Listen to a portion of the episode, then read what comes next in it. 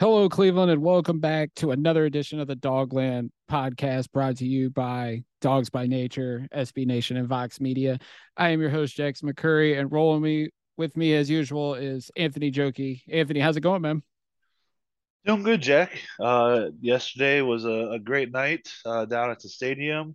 Uh, couldn't ask for anything better. I know I'm feeling a little bit under the weather, but a Browns win always uh, will brighten the mood, to, no matter how uh, I'm feeling over here. Absolutely, man, and it it, it feels good because after a four game losing streak, uh, you kind of wondered if we would ever get another victory pod this season, but we are getting one, and it's our first one with Dawgs by Nature, so this makes it even better. Uh, the Cleveland Browns at home Halloween night. Didn't know what we were going to get out of them, but they go in and pull off the upset against the Cincinnati Bengals, who were coming in red hot. Uh, but the Browns on both sides of the ball just dominated and come away with a victory 32 to 13. They are now three and five overall this year, two and one in the AFC North. And you could say they're coming into the bye week with some momentum, uh, knowing that on the backside of that, they got a pretty tough schedule with some playoff contenders, but they also got some games where you you feel good about the Browns' chances to pull out a victory. But uh, last night was definitely uh, exciting to watch. Uh, I know for me, uh, watching it with my girlfriend at her house, but for you, Anthony, obviously in the stadium, you said it was electric. Uh, the crowd was bringing the noise, and the team, I think, thrived off of that from the uh, from the moment Joe Haden smashed the guitar as the dog pound captain, and it, it carried into the the game as well.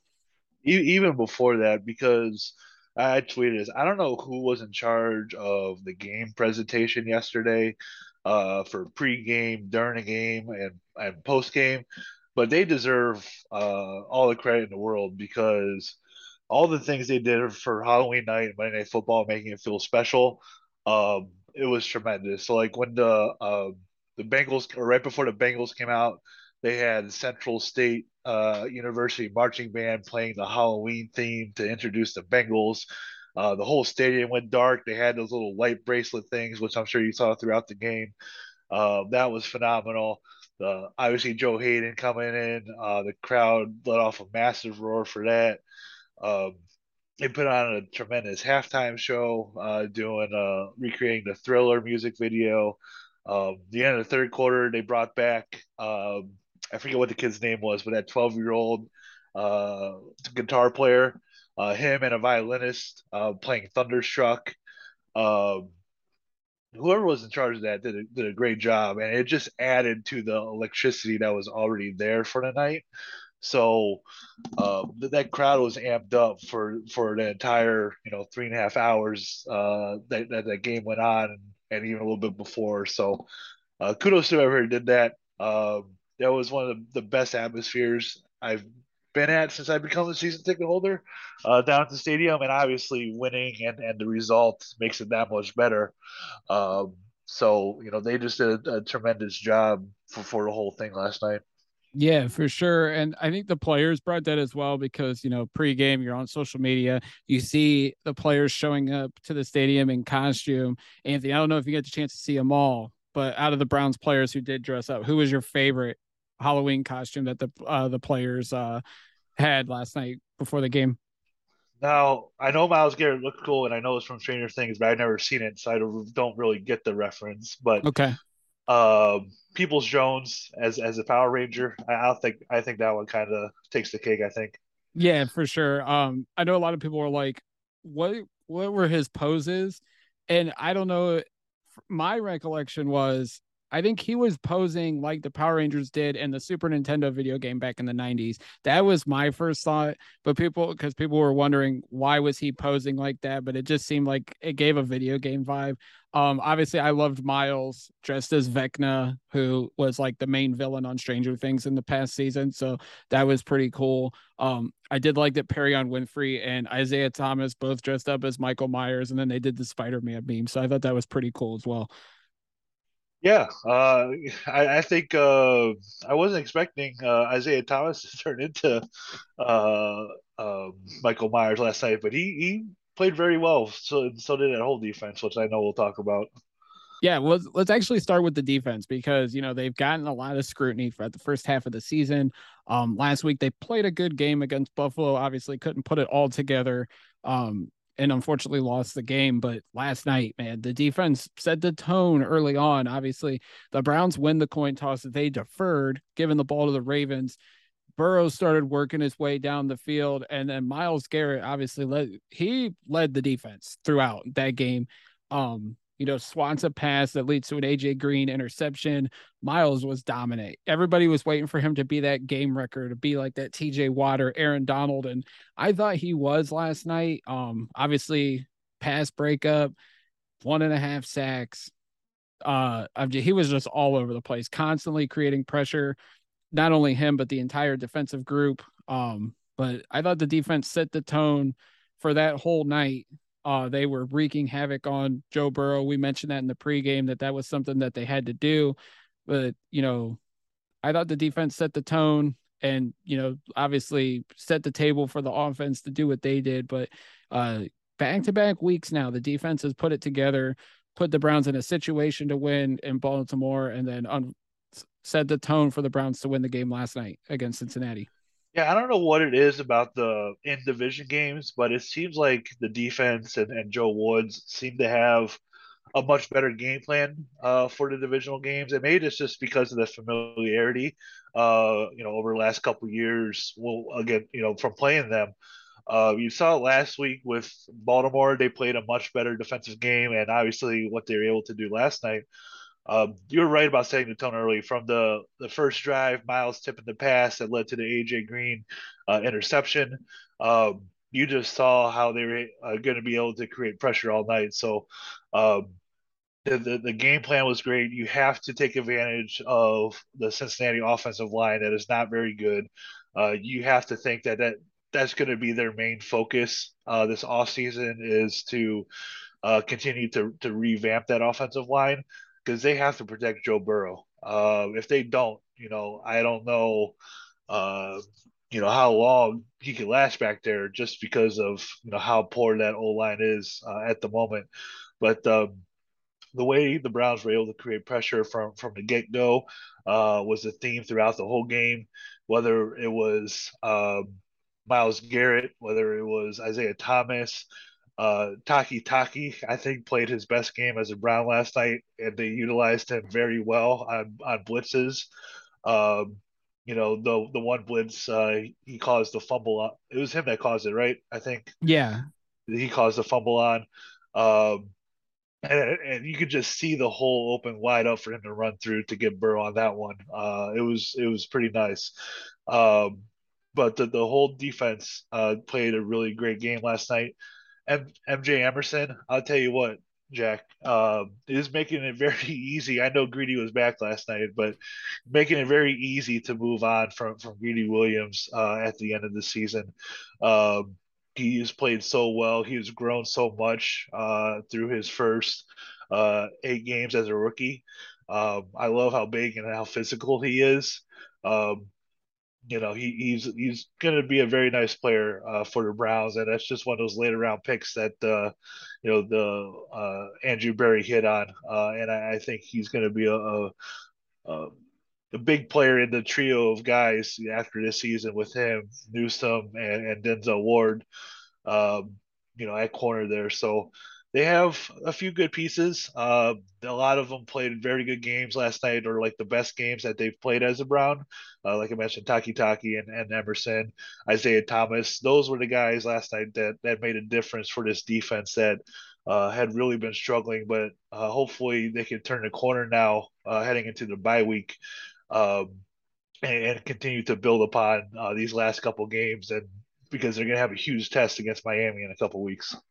Yeah, without a doubt. Like, you know, they're starting to build momentum. And I know, you know, in our group chats, we talk about like, why does it take Joe Woods half a season to get things going defensively? Like, that's the one frustrating part because if they had played like they had the last two weeks in the first couple of games of the season, the Browns record could be totally different heading into the bye week. But like you said, like guys are starting to settle into their roles and and thriving in them. You know, obviously you know, you hate to see Jacob Phillips suffer another injury, but Sione Takitaki has flourished in his role the last couple weeks. Deion Jones is getting more comfortable in this system. I thought he made some impactful plays last night.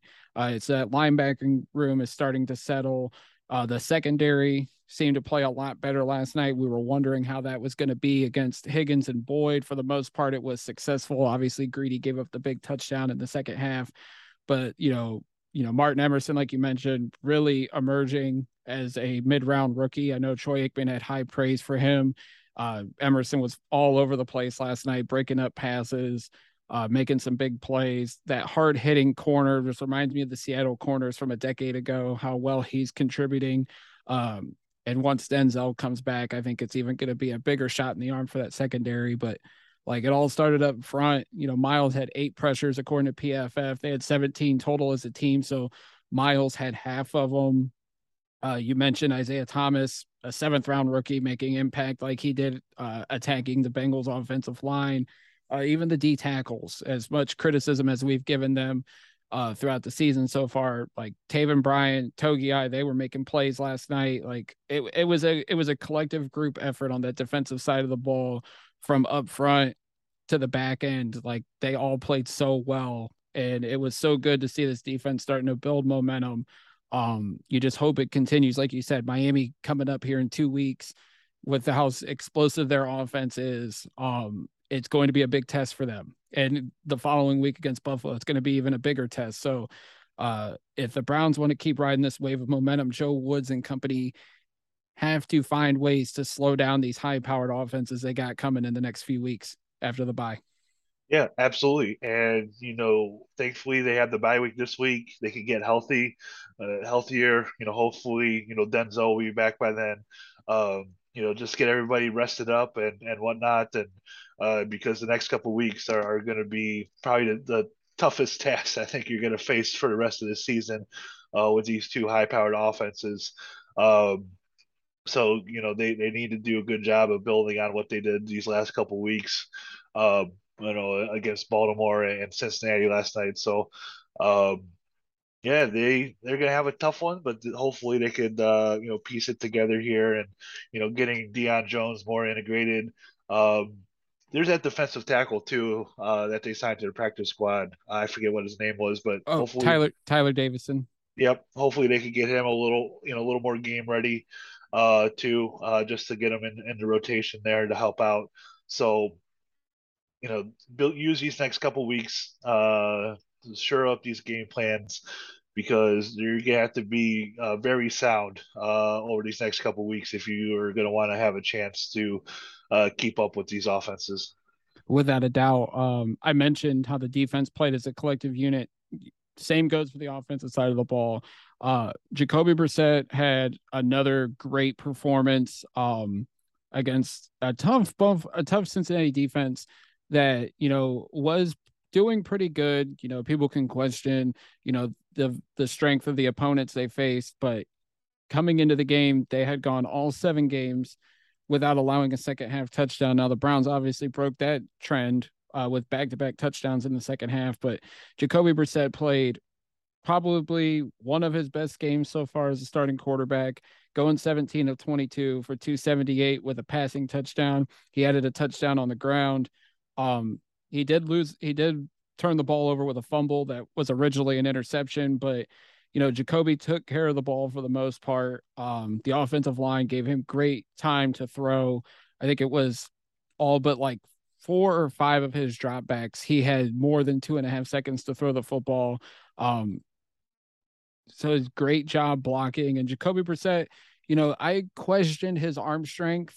Um, but when Peyton Manning is saying Jacoby makes throws that even he couldn't make, uh, I guess it's safe to say that I was wrong about the arm strength because that one throw to Amari Cooper in the second half, I think it went for 53 yards, uh, was an absolute dime. And, you know, Jacoby has been great.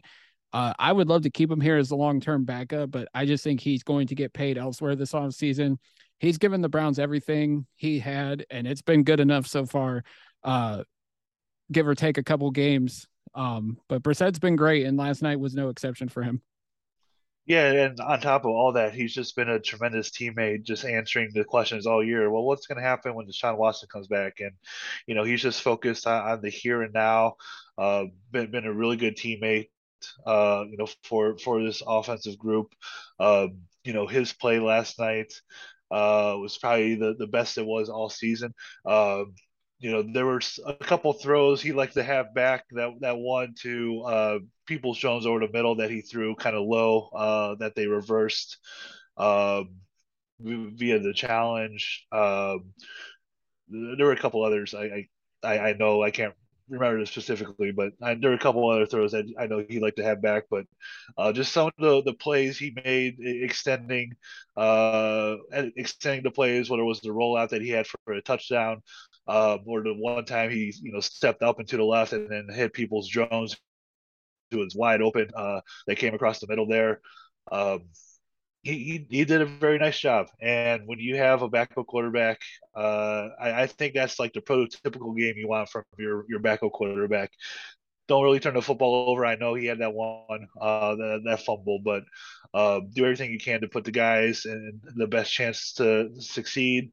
Uh, put, the ball where it needs to go and and everything he did last night was was phenomenal. And you know, obviously he had a huge help from the running game. The receivers helped him out too. Uh, you know, Cooper and Jones combining for nine catches and uh, 212 yards, uh, which was really great. So, uh, you know, they did a, a, the whole offensive group did a tremendous job. Uh, he got, like you mentioned, clean protection all game long. The whole line was phenomenal. Um, it was just a, a great offensive effort, much like the, the defensive side. Both both sides of the ball played probably their um, best they have all season long, and you know it resulted in a, a very nice win. Yeah, for sure. And is a we give credit to Jacoby in the passing game. Can't go without mentioning Amari Cooper. Uh, phenomenal game with five catches for 131 yards and the touchdown. We won't mention the interception because that was just a broken down play because Cincinnati's defense, you know, send Logan Wilson after him, and Cooper made a bad it, throw. It would have been a touchdown if he had a half second to throw. Uh, yeah, because Michael Woods was wide open. He was wide open down yeah, the sideline. He really was. But Cooper had a phenomenal game. Donovan Peoples Jones just keeps stacking uh, good performance after good performance. He, he had caught all four of his targets for 81 yards. He's off to a great start. It's going to be a career year for him. Um, and you know, David Bell's starting to get more involved in the passing game. He had two for 27.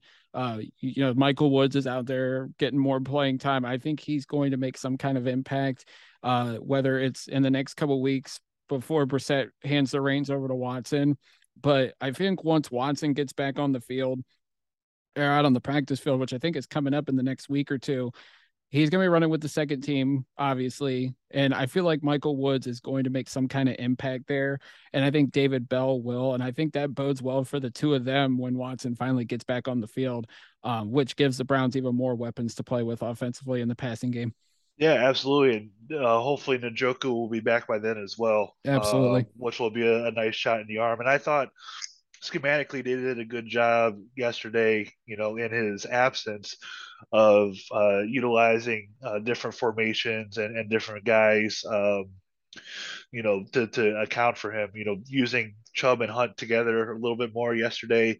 Uh, a couple times they used eight offensive linemen, which I'll tell you what, you know, I, I know how good our starting O line is, but when you have eight guys out there, which is probably the uh, they had the ninth guy on a depth chart because of Teller being out out there, um, and you're able to to you know run it in on that two point conversion.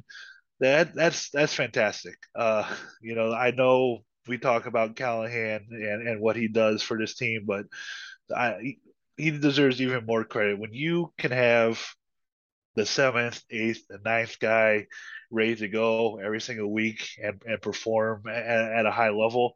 Um, it just shows how good he is at his job. Uh, and I, I, thought the creativity of using seven, eight guys at a couple different times in the game was a, a very good call. Uh, it's great in those short yardage situations. Uh, I know there's a lot of different things they could do off of those formations, uh, which I'm maybe we'll see later on in the year.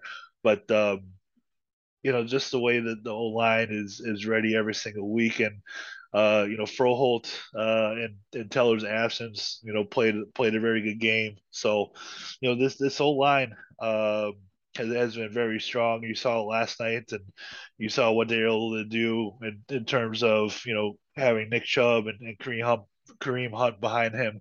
Uh, you know, being able to run the football. You know, 34 carries for 143 yards combined for the two of them. Uh, that's that's pretty darn good. Yeah, without a doubt, the running attack was strong. Um, Nick Chubb, another phenomenal um, performance. Obviously, he's leading the NFL in both rushing yards and rushing touchdowns. He's already at 10, uh, and we're only halfway through the season. Uh, Kareem Hunt, you know, it was kind of weird because towards the end of the game, the look on his face, I think he was wondering if it was going to be his last game uh, with the Browns. Obviously, he did not get traded, uh, which we'll get to the trade deadline at the end of the podcast, but he had a good game. Them utilizing both uh, Chubb and Hunt, I think was good. I think people got worried because you know New England and Baltimore, like Chubb didn't or Hunt didn't get enough touches, uh, but it seemed that incorporated him back in the game, both running and uh, in the receiving game. Uh, it was nice to see D'Ernest get some runs too towards the end. I, I was shocked he didn't even get moved because, you know, the Browns have a deep running back room, and I figured a team would come calling for either Hunter Johnson, but neither one of them got moved. But you mentioned the offensive line. I mean, they were phenomenal all night, even with the uh the jumbo formations where they threw a offensive lineman out there. You know, you mentioned James Hudson, phenomenal block on that goal line when Chubb took the direct snap for the touchdown. Uh Jedrick Wills had one of his best games. I know a lot of people have criticized him for his inconsistency, but I think that's just what Jedrick Wills at this point. I think people were hoping he would be something like Joe Thomas, but Joe Thomas is one of one. There's no doubt about that. But this offensive line as a whole played phenomenal uh, last night, even with Wyatt Teller being out, which I think bodes well down the stretch once he gets back from his calf strain. Anthony, they had two PFF elite grades. Ethan Pocic, who posted a 94.0, which I think they said is the highest grade for a center so far this season. And of course, Joel Bitonio, who Troy Aikman was raving about on the broadcast, which is good because I think Batonio gets underlooked because he's in Cleveland, but he's definitely one of the best guards of this generation, maybe maybe of all time at this point. Yeah, I'd, I'd argue he's what top five O line in all of NFL. Oh, without uh, a doubt. You know, so yeah, he's he's very good. You know, uh, Pocic has been a, a very nice surprise uh, this season. I know they signed him on a one year deal, and it's going to be hard to keep him. Uh, I think uh, because I think he's you know played his way into a, a decent size uh, contract this off season, and you know they have to make a decision whether they want to you know move forward with him or Nick Harris or, or somebody else. Uh, right. You know Harris I, being out due to injury I, at the moment. I don't mean to cut you off, but I personally I think the decision's easier. Pocic's got a track record he's still young. I would extend him.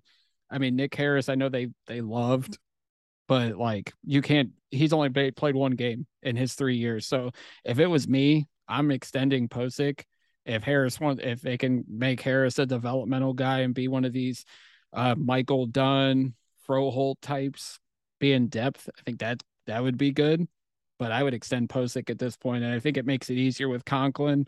Uh, going becoming a free agent, they can put Hudson at right tackle and still keep the interior of the offensive line going forward into the future. Yeah, yeah, and you know having whoever's at, at center having Bitonio on the left and Teller on the right makes things a lot easier. But when Pocic has played at such a good level this season, uh, it, it's made that interior offensive line so solid. I know Teller's out with injury right now, but uh, they've been really solid uh, so far this season. You talked about Wills. You know, it could be the alternative. You know, they could have what were the guys' names? Greg Robinson out there, or and Desmond uh, Harrison. Desmond Harrison. They could have those guys out there instead. Yeah. You know, if if Jedrick Wills is an average to above average left tackle, that's perfectly fine because the alternative uh, is a nightmare. We've seen that uh, after they had Joe Thomas. So um, I'm perfectly fine with that.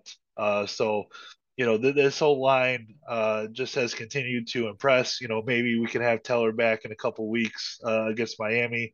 Uh, you know, use this time to get healthy. Uh, but um, you know, the just the, the group as a whole, from the, the top guy Bitonio all the way down to the ninth, tenth guy, uh, in that uh, offensive line group. Uh, they they play very well, and and you know we we talked about uh, you know Bill Callahan, but he, he just does such a great job that uh, I'll trust him with almost any offensive lineman. Uh, you know that uh, they they decide to bring in. Yeah, for sure. And I mean, with Wills, obviously they have to make a decision this offseason if they're going to pick up the option. I would strongly like if they want to pick up the option, go ahead and do that. But I would look at a offensive tackle in rounds three, four, or five. And if Wills doesn't make that ascension, which he's still he'll be 24 next May.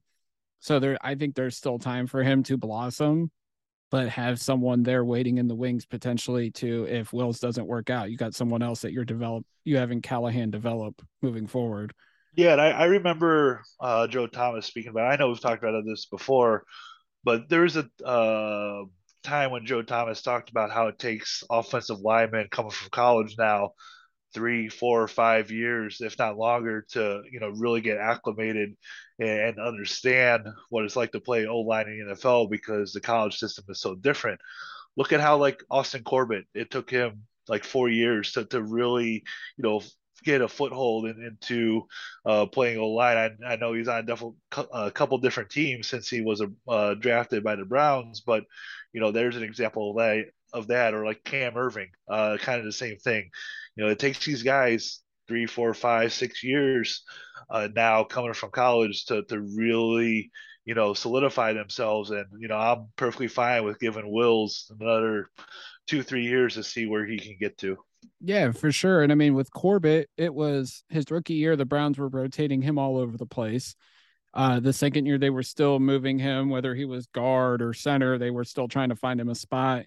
He goes to LA, becomes a guard, and flourishes there, and got a big contract in Carolina, and he's playing well for them now too. So, uh, I would agree with you. And I think the the other thing is Jed was a right tackle for how many years at Alabama, and then has to come to Cleveland and learn how to play left tackle. And like, and they've said it's it's hard to to switch those sides, and I think Jed is still probably adjusting to it and you know he's he's been up and down up and down like there's no consistency with him he's average. He's still better than what we've seen what we've seen out of greg robinson and desmond harrison like we mentioned. So you still have jed on on the cheap for at least through next year. If you pick up the option then that obviously he's going to get a bump up in pay. But like we said keep drafting developmental linemen in the middle rounds like they've had the last couple years with Harris and Hudson, and then just see what happens going forward.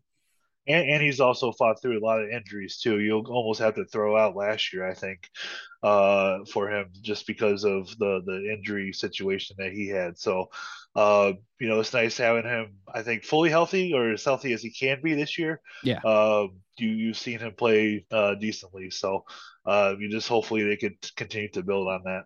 Yeah, without a doubt. I want to circle back to Nick Chubb real quick, just because he, you know, a lot of people have criticized him not getting enough carries, even though he's he's behind Henry and Barkley for sure in terms of carries, but I think he's still top five this year. He's actually third behind Barkley and Henry, but he's got oh, almost 850 rushing yards. He has 10 touchdowns so far through eight games. He's on pace for the biggest year of his career. Um, I think it's safe to say I people said he should be in the MVP discussion. We all know that goes to a quarterback. That's just how it's been. But if Nick stays on this pace right now, offensive player of the year is not out of the question for him right now. He's on pace to close to 1700 yards and 20 touchdowns as we hit the halfway mark in the year. Uh yeah, he doesn't get enough credit when it comes to the discussion for top running back but he's doing this with splitting carries with Kareem Hunt, who's obviously a top 10, top 15 back, depending on how you want to rank him. But Nick Chubb, I think, is solidifying himself as the best running back in football the way he's been. And he's still not getting all the carries the way other running backs uh, surrounding him in the rankings are. Yeah, and he's so humble, he's so quiet. You never really hear him say anything. Um, you know, he, he's just a, a really good player, a really good teammate, and just what he's been able to do so far this season. Uh, you know, they brought up the the statistics last night. Uh, I think it was on Sports Center. Uh, he has 10 rushing touchdowns to the first uh, eight games. Uh, it's only happened two other times in Brown's history, and both the other two times were Jim Brown. Jim Brown did had 10 through eight games one year, and then another year he had 16 uh, through eight games, which is is ridiculous. But um, you know, he's on pace. You mentioned there, you know, for 20 touchdowns. If he hits 20, maybe he gets some MVP votes, maybe. But uh, you know, I I I wonder how much things are gonna open up even more for him when Deshaun Watson comes back, uh, because of Watson's ability to spread the ball all over the field, um, and also be able to you know make defenses pay with his speed too. Uh, so I wonder how that's gonna you know work out for for those two guys. Uh, but just just the way he is right now, um, he is so effective. Uh, every time he touches the football, he touched it uh, 24 times yesterday, and there, I think I have this right, 64 snaps.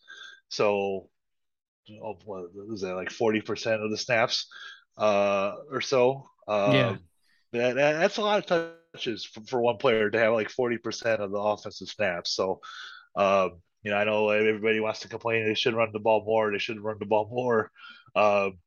You know, I, I think they they do they do it enough. Uh, you know, when they're uh, winning in games in the fourth quarter, like you saw last night, you that's when you can really give it to them. You know, give it to them on on uh, drives there and, and, let them run it five six times each of those drives, if not more, uh, to to help run down that clock. So, and that's what they did last night.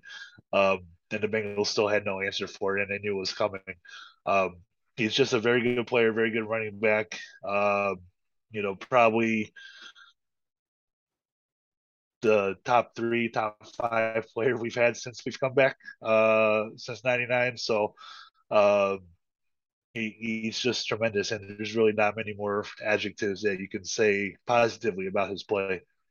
Yeah, I'm looking at the all-time rushing leaders for the Browns because this is something we haven't even brought up during the season so far. Uh, he's now sitting fourth in rushing yards all time for Cleveland Browns. He passed Greg Pruitt last week against Baltimore.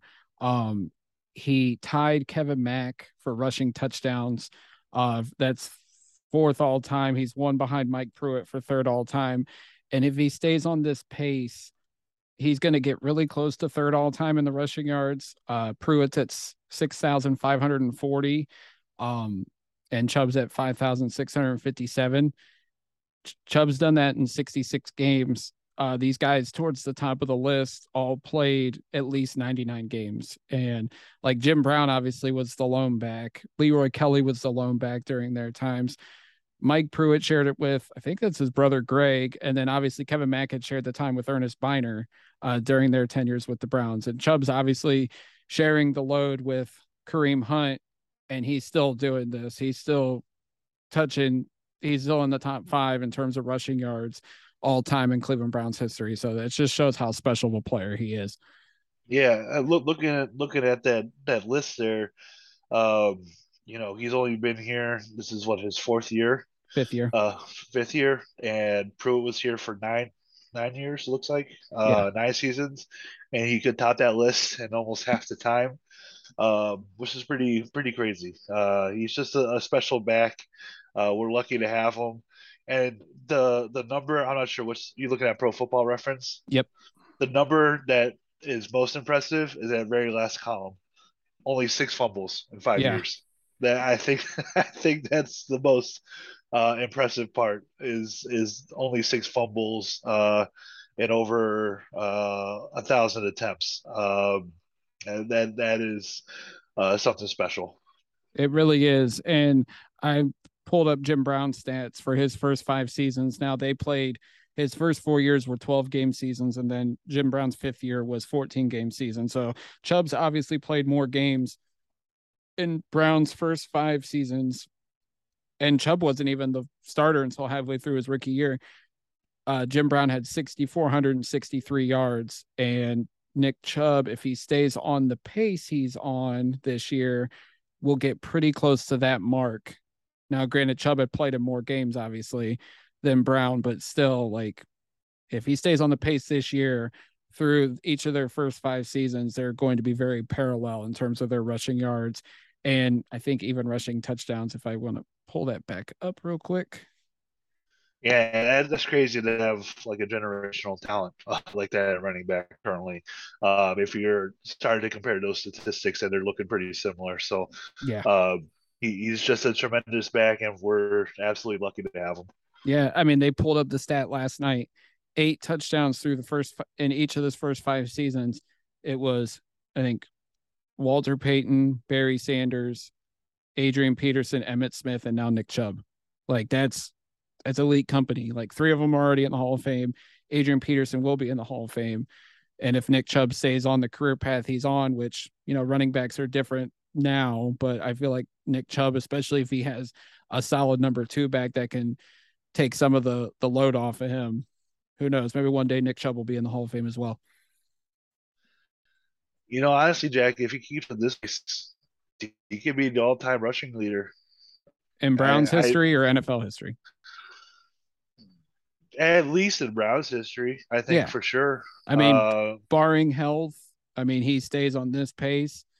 Jim Brown was over 12,000 yards. Nick Chubb is well on his way to that. So, yeah, I mean, it's, I mean, it's something to think about. Obviously, health plays a big role in that. Um, and the career path and the, the length of the career. I mean, if Nick Chubb can stay healthy, obviously he's had his injuries uh, during his time in Georgia. He had that one knee injury in 2020, but he stays healthy, I mean, it, it's definitely possible. So especially if he stays on the pace he's on. Yeah, absolutely, and you hope he can do that. Uh, like I said, he's just a, a, a, generational talent, and we're lucky as Browns fans to to have that. And I know, um, I think he he symbolizes, I think, what Cleveland football is about, um, and I think that makes it even better. Without a doubt. Um, we put up our poll that we usually do after every Browns win over on our Twitter account, which is at the Dogland, uh, of who should be the quote unquote mayor of Dogland for the Browns victory. Uh, our four choices were Myles Garrett, Nick Chubb, Amari Cooper, and Martin Emerson. We even could have thrown Sione Takitaki in there. Um, Alex Hale, our draft guy, wanted us to throw Stefanski on there, but we keep it a player's vote. Um, I voted for Myles. Anthony, I don't know who you voted for, but if you want to go ahead and tell people who you voted for. Yeah, I said when we were talking about last night, I you could have put Brissett in there too. Uh, I think that would have been Very another well. option.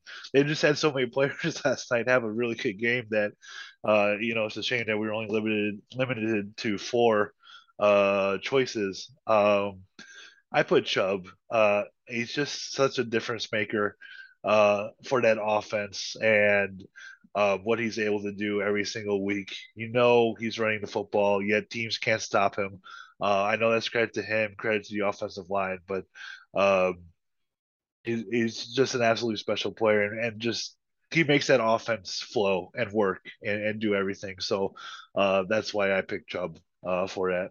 Yeah, I went with Myles, and so far as of Tuesday afternoon when we were recording, um, the fans agreed with that as well. Uh, Myles has 43% of the vote. Chubb has 30%.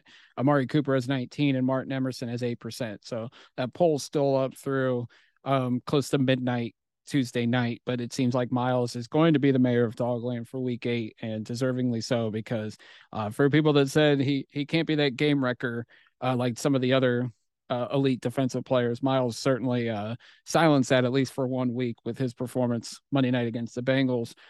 Uh, Anthony, as we wrap up, the trade deadline has come and gone while we're recording. The Browns didn't make a deal. You know, Kareem was in the trade rumors. Uh, Greedy Williams was as well, but neither of them are removed.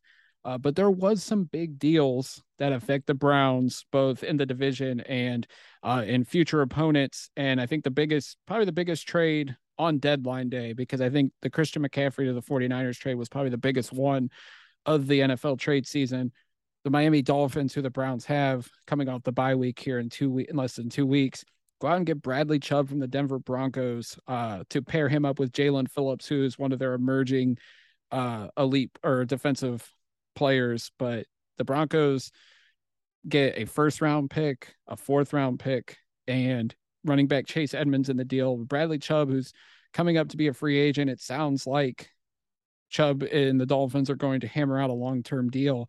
But, you know, Miami is obviously one of the contenders in the AFC, and they go out and get another solid pass rusher in Bradley Chubb. And the Browns are in for a big test here in a couple weeks, having to go up against not only Bradley Chubb, but Jaelan Phillips as well.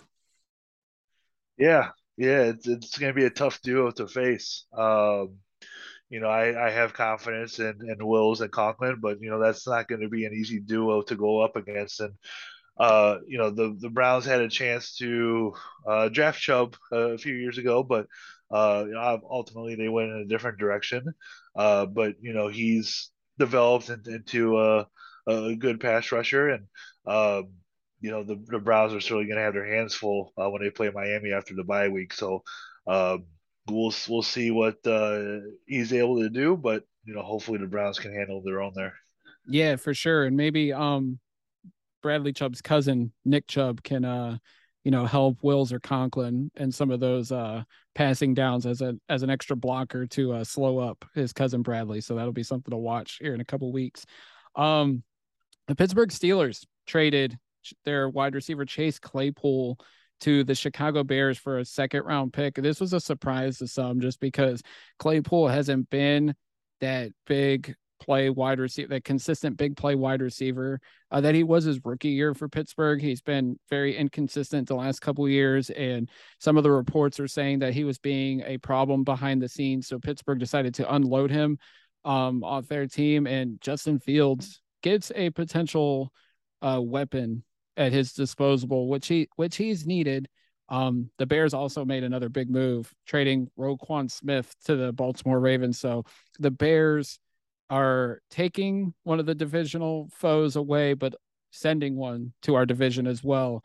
Um, the Bears are making some serious moves, Anthony. They got a ton of draft capital, and I think they said 120 million dollars in cap space spaces coming off season. Uh, so they have plenty of assets to go and fill out the, the the holes on their team to try to give Justin Fields a chance to succeed uh, at the NFL level.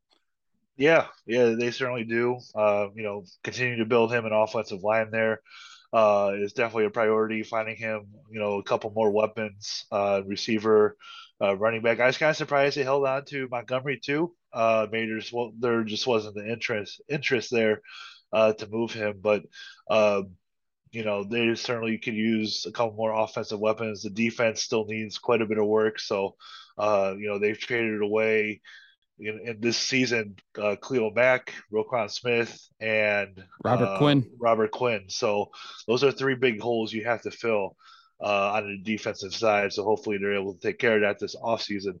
Um, but, you know, in terms of the division, uh, it's a nice move uh, I guess in the short term for the Ravens, I don't know how much long term sense it makes for them because you're giving up a, a, second round and a fifth round pick uh, for a linebacker who uh, is in the last year of his contract and reportedly reportedly wants twenty million dollars a year. Uh, it sounds I'm like not, he's going to get it too. They said that they were going to hammer out an extension, which, which I wonder really, what that means for Lamar. Yep, yeah, that was my next point. Uh, you know, you have to wonder what that would mean for a, a Lamar Jackson extension, um, because I don't know if they will keep both, uh, or it'd make it difficult. They really would have to sacrifice some other spots on the team in order for that to happen. Um, so we'll watch that one carefully. And then I thought Pittsburgh got a, a very nice return for for Claypool. A second round pick, I think, is uh, almost you know maybe fleecing the Bears. Uh, you know, for for a draft pick there. So uh, for a draft pick, that'll probably end up top forty, maybe, maybe top top fifty for sure. Uh, so you know they're gonna have uh, two or three top fifty picks depending on where they finish. Uh, uh, you know, in, in the standings for the season. So um, it, it's a nice move for the Steelers, and they're just going to go reload, and you know, this will give George Pickens a lot more of an opportunity, and I know they're really high on him. He definitely has some chemistry with Pickett, so uh, I, I think this is going to be addition by subtraction on the field, and then certainly an addition in the offseason whenever they make their draft pick. Yeah, for sure. And I'm looking at the Ravens like cap situation for next year. Right now they have 48 million in cap. And once they franchise Lamar, which we all think they will, unless they do get him signed long term, they'll have $17 million in cap space. Then you got to worry. You got Fuller, Pierre Paul, Peters, Robinson, Houston, Kenyon Drake coming off the book. So they have a lot of free agents. I mean, I don't know how they're going to do it. They can move a couple of these aging veterans off the books, but to re-sign Lamar and Roquan Smith to massive deals and then be able to fill out the rest of the roster is going to be tricky for Eric DeCosta. But I don't know. Sashi's in that in that front office now, so he might be able to help them tinker with the cap and try to, you know, obviously you can restructure deals and create cap and push stuff into the future, but it's going to be tricky when you have Marlon Humphrey on a big deal, Ronnie Stanley on a big deal, Mark Andrews on a big deal. Uh, I think they re-signed Tucker to a big contract. Uh, it's crazy. I'm mentioning a kicker among their biggest contracts, but it's going to be interesting unless they decide that they're going to trade Lamar for assets, find a new quarterback. Maybe they draft Anthony Richardson from Florida and groom him to be the next Lamar with his size and athleticism. But so it's going to be interesting to see how the future of the Ravens franchise shakes out because I don't think personally now if they move Lamar, I wouldn't be opposed to it, but I just don't think they can let him walk out the door with how dynamic he has been to that offense and, to that team overall. Yeah, it would it would be foolish for them to do that, but you just don't know. Uh, I'm not sure how happy Lamar is uh, over there at the moment. I know he's made his voice known about wanting to get paid and everything. So, uh, hey, look, the more turmoil over there, the better. You know, I, I don't mind the turmoil, whether it's Pittsburgh or Cincinnati or Baltimore. So, just let it continue to build and fester over there. For sure, man. For sure. Um, we're gonna wrap this up. Um, we may do another episode later this week. Obviously, the Browns are on a bye week, but you know, maybe we do a report card for the first half of the year, Anthony, or something. We break down each yeah. position group and give out our first half grades and uh, get ready to head into the bye week. Uh, nice relaxation from what has been a stressful first half, to say the least, of Browns football. Yeah, I think uh, I think doing that, you know, it's rare that we get the bye week exactly after a game. So I think uh, with content, I think that would work out very well uh, later in the week. Yeah, and then next week, um, just to give everybody a a heads up.